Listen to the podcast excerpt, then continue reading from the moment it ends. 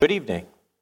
It is good to see everyone here together tonight. We are so thankful. Some that were away are back, and we are glad for that. It has been a good Mother's Day, and we are thankful to have the opportunity to have all the guests we did today. Tonight, we are going to discuss a topic that might seem like an odd one, and it might seem like an odd question, but it's a very important one.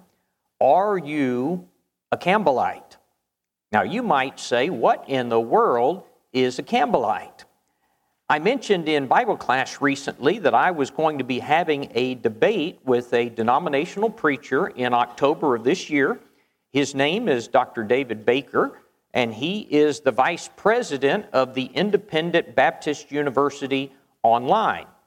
And he had responded on Facebook to one of the videos that I had done uh, on uh, the Gospel Broadcasting Network. And so I reached out to him and I said, Would you like to debate this? You know, arguing on Facebook is, is pointless. You can barely have a good discussion there. So I said, Let's have a good, cordial discussion. And he said, I would love to do that. And so we scheduled the debate for October of this year. I mentioned to you that when we were on this trip, that an 18 wheeler hit the back of our van and uh, did some body damage. It didn't hurt us, but we ended up spending two hours sitting on the side of the road waiting on the police. And while we were there killing time, I pulled up my messages and I had a message from him backing out of the debate. And so I was very disappointed about that. We had already gotten a facility, and uh, so we're going to try to find someone to take his place. But in the process of preparing for that debate, I was listening to some of his podcasts. And he refers to members of the Church of Christ as Campbellites.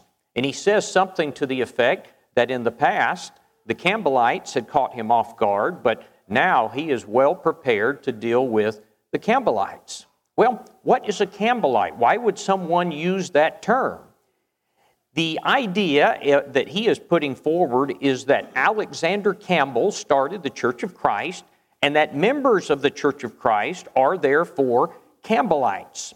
I want to ask you the question tonight if someone said that to you, how would you answer that? You know, the answer to this question is a very important one. Are you a Campbellite? Did Alexander Campbell start the Church of Christ? Because if he did, I want to know the answer to that question because my soul depends on it. I don't want to be a part of a church that was started by a human being. And so it is upon each of us to honestly investigate this and see is this a true claim? And if it is, we need to have it in our hearts to be honest and say, I will not stay a part of a church that is built by a human being. Alexander Campbell. So, we're going to study this tonight. We're going to look at three points. It's going to be a short sermon. Number one, who is Alexander Campbell? Number two, I'm going to give some reasons that show Alexander Campbell did not start the Church of Christ. And then we're going to answer the question what did he do? And so we're going to be looking at a good bit of history tonight. First, who was Alexander Campbell? Alexander Campbell was the son of Thomas Campbell, who was a Presbyterian preacher. Alexander was born in Northern Ireland in 1788 and he came to America in 1809. Remember that. 1809 is when he came here. That is important. While Alexander Campbell was being trained in Glasgow University, he came under the influence of some brothers by the last name of Haldane. The Haldane brothers were trying to restore New Testament Christianity in Britain. They said, as we look around, we don't think that we are following the New Testament and we want to get back to it. Campbell, under their influence, soon left the Seceder Presbyterian Church.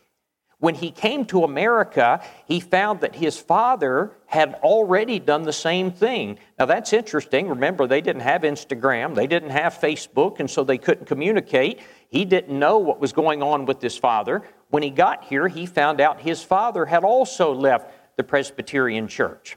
Alexander began studying the scriptures and he learned that he had not been baptized for the remission of his sins as he read described in the New Testament about the first century church. He had only been sprinkled when he was a baby.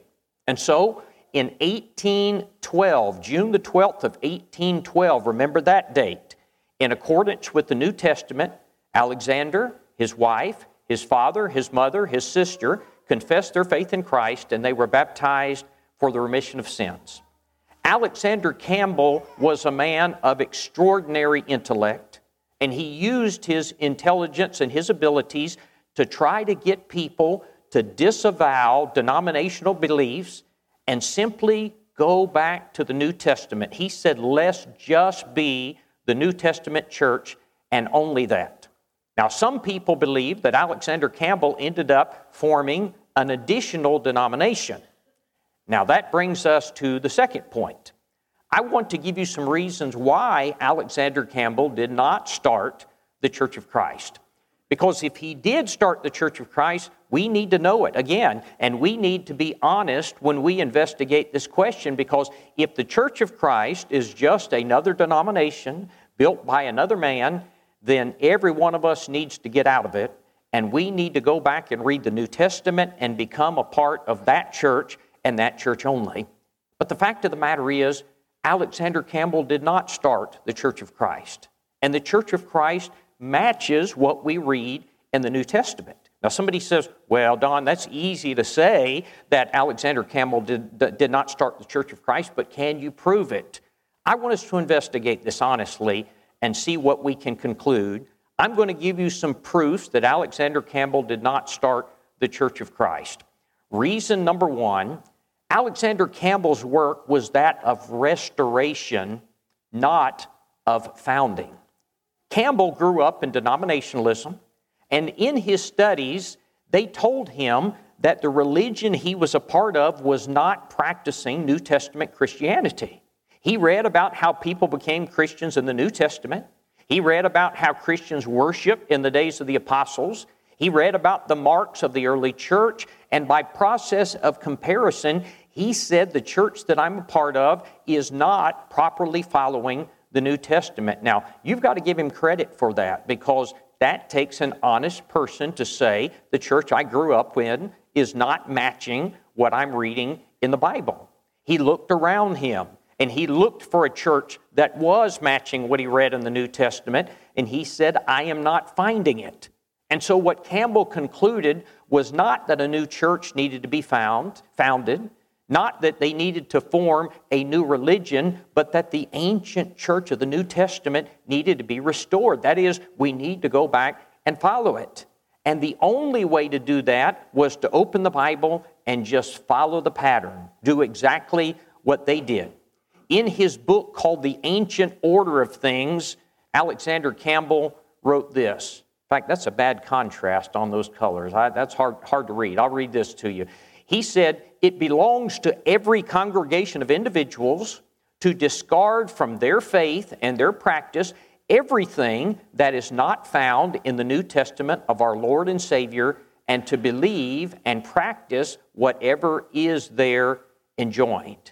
Campbell's goal was never to start a new religion, it was simply let's return to the one true church of the New Testament. In, in his book, he wrote, to restore the ancient order of things, this must be recognized as the only constitution of the kingdom. And so, what he was saying is, most every denomination out there has a creed book, or they have a catechism, or they have some sort of a manual that guides them. And he said, We've got to get rid of all of that and just follow the New Testament if we're going to be what they were. Campbell's goal was to restore the New Testament church, not to start a new one. So, point number one is Campbell never set out to start a new church. Here's point number two Alexander Campbell did not start the Church of Christ because he specifically stated this. He was emphatic about this. In 1826, Campbell wrote, I have no idea of adding to the catalog of the new sects.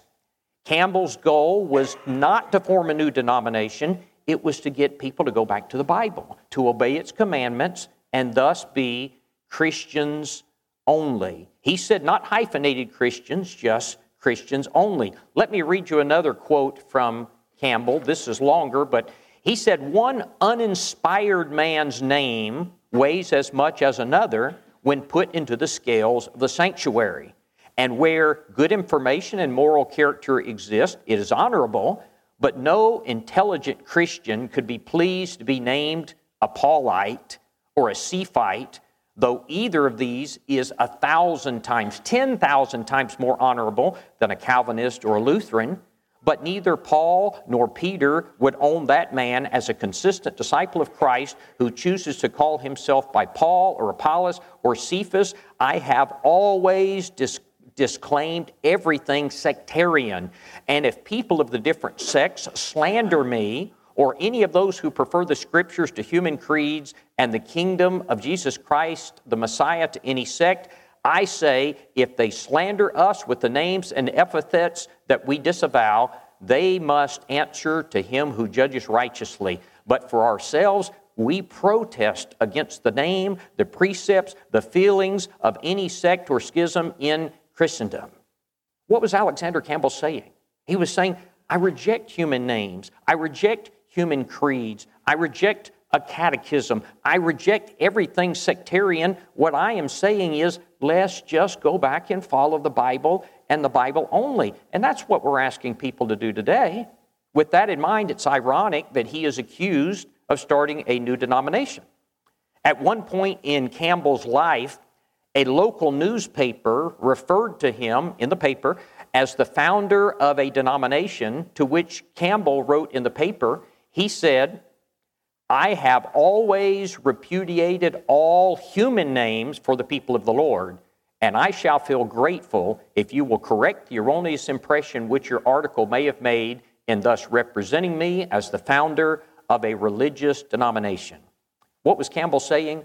Campbell was saying, I have never sought to start a denomination, and I don't want to be credited with that. Reason number one, Campbell's work was that of restoration, not founding. Reason number two, Campbell specifically disavowed sectarianism. He opposed denominationalism. He refused to be credited with beginning one. Reason number three, Alexander Campbell did not start the Church of Christ. History indicates that the Church of Christ existed in the United States prior to the time of Alexander Campbell. There is one congregation that I have read about, and some, some of you might be familiar with this. It's in Celina, Tennessee, the Rock Springs Church of Christ. It was started in 1805. My understanding is it is still there to this day. That was four years before Alexander Campbell even came to the United States. The gospel, in fact, there's lots of examples of these. Uh, the Gospel Advocate tells of a man identified as a Brother Lowry who found a document near Celina, Tennessee, that tells of the beginning of a congregation of the Church of Christ that was started in 1736. That's 52 years before Campbell was even born.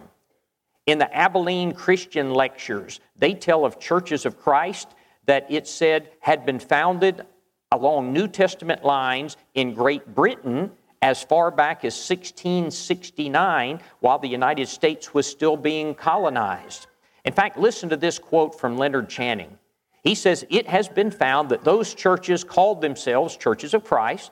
They practiced baptism by immersion. They celebrated the Lord's Supper each first day of the week. They had a clear view of congregational independency, appointing to each of those churches he said there were eight of them in the Ulverston district of Lancashire in northwest England, and they point, appointed elders and deacons. And so, reason number three the Church of Christ existed before Alexander Campbell. We can show that historically and, of course, biblically. Now, here is the fourth point, and this is the most important of them. Alexander Campbell did not start the Church of Christ because none of the doctrines, none of the precepts, None of the principles in the Church of Christ originated with Alexander Campbell. And for anyone who would claim otherwise, we would extend this challenge. We would say, name one step of the plan of salvation that originated with Alexander Campbell. Name anything that we teach that is necessary for a Christian to do in order to be saved that started with Alexander Campbell. Name even one practice that originated with Alexander Campbell because the fact is there isn't one. We never point to uh, a book by Alexander Campbell and say Alexander Campbell took taught this. It is always book, chapter, and verse. That's what we believe. That's what we plead with people to do. All of the steps of the plan of salvation were in the book hundreds, thousands of years before Alexander Campbell. All of the practices of the church were already in the book, in the Bible, hundreds of years before Alexander Campbell was even born. Friends, there had already lived and died thousands, tens of thousands of the members of the church of Christ, the church that belongs to Christ, by the time that Alexander Campbell was born. So here is our last point. Then what did he do? Alexander Campbell was a seed sower. If he didn't start the Church of Christ, what did he do? If he was not the originator of the church, what did he do? The answer is he was a seed sower. Now, follow me in this illustration.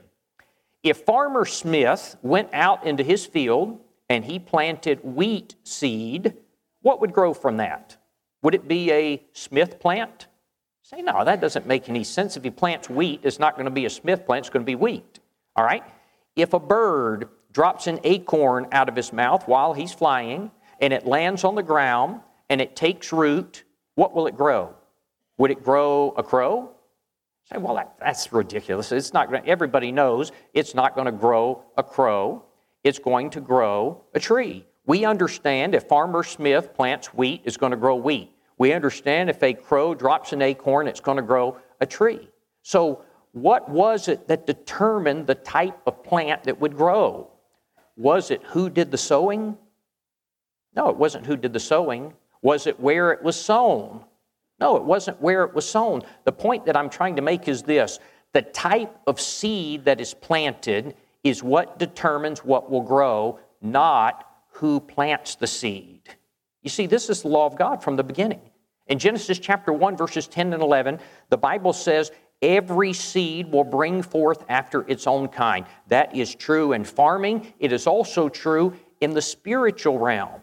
Every seed brings forth after its own kind. So let's go back to the original question. What does this have to do with Alexander Campbell?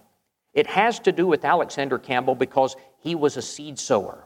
When he preached, he sowed the message of the New Testament into the hearts of men. But what was the seed that he sowed? Campbell's belief was preach the Bible only, the Word of God. Luke 8 and verse 11, we have read in the scripture reading tonight, says, The seed is the Word of God. Luke 123 teaches that New Testament Christians are those who have been born not of corruptible seed, but of incorruptible seed by the Word of God. Luke 8 11, the seed is the Word of God. So let's draw the conclusion. If every seed reproduces after its own kind, and a man plants the incorruptible seed, which is the Word of God, that seed will produce New, New Testament Christians in the first century, the second century, the third century, and it's going to produce the same thing today, and that is a New Testament Christian. Friends, the plea of Alexander Campbell to the religious world was this let's lay aside all doctrines of men, let's lay aside all manuals, let's lay aside all covenants, all creeds, and simply go back to the Bible and practice New Testament Christianity. So, what was the work of Alexander Campbell? He was a restorer, he was a seed sower. I want you to think about this with me. What if 200 years from now, every member of the Lord's church had gone astray? You know, what if some who are trying to change the church, what if they're successful and they lead everybody away? Could somebody come along and pick up a New Testament and begin to preach the truth about the kingdom and about the plan of salvation and the organization of the church and about how to worship? Could someone come along and preach those things and restore new, the New Testament church? Of course. Yes, sir, they could do that. Absolutely. As long as we have the Word of God, we have the seed. And that's what it takes to restore the New Testament church the church of Christ. The church of Christ is not a name, the church of Christ is a designation. It means the church that belongs to Christ. Alexander Campbell was a good man.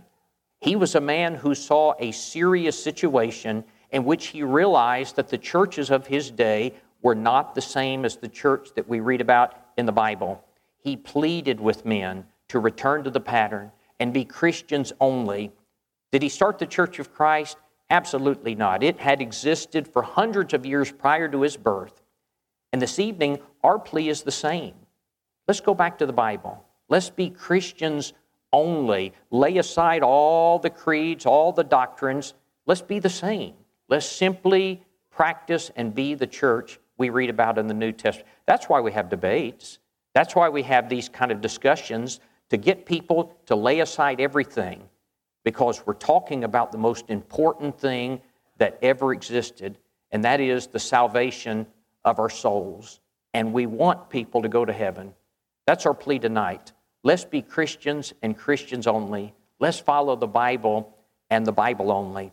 It teaches to be a child of God, a person must hear, believe, repent, confess, and be baptized. Maybe tonight you're ready to do that. If that is the case, then we would be very happy to assist you. Maybe you're here as a member of the Lord's church and you need to publicly repent. We would be honored to pray for you this evening. Tonight, if you need to respond to the Lord's invitation, won't you come? Together we stand and sing the invitation song.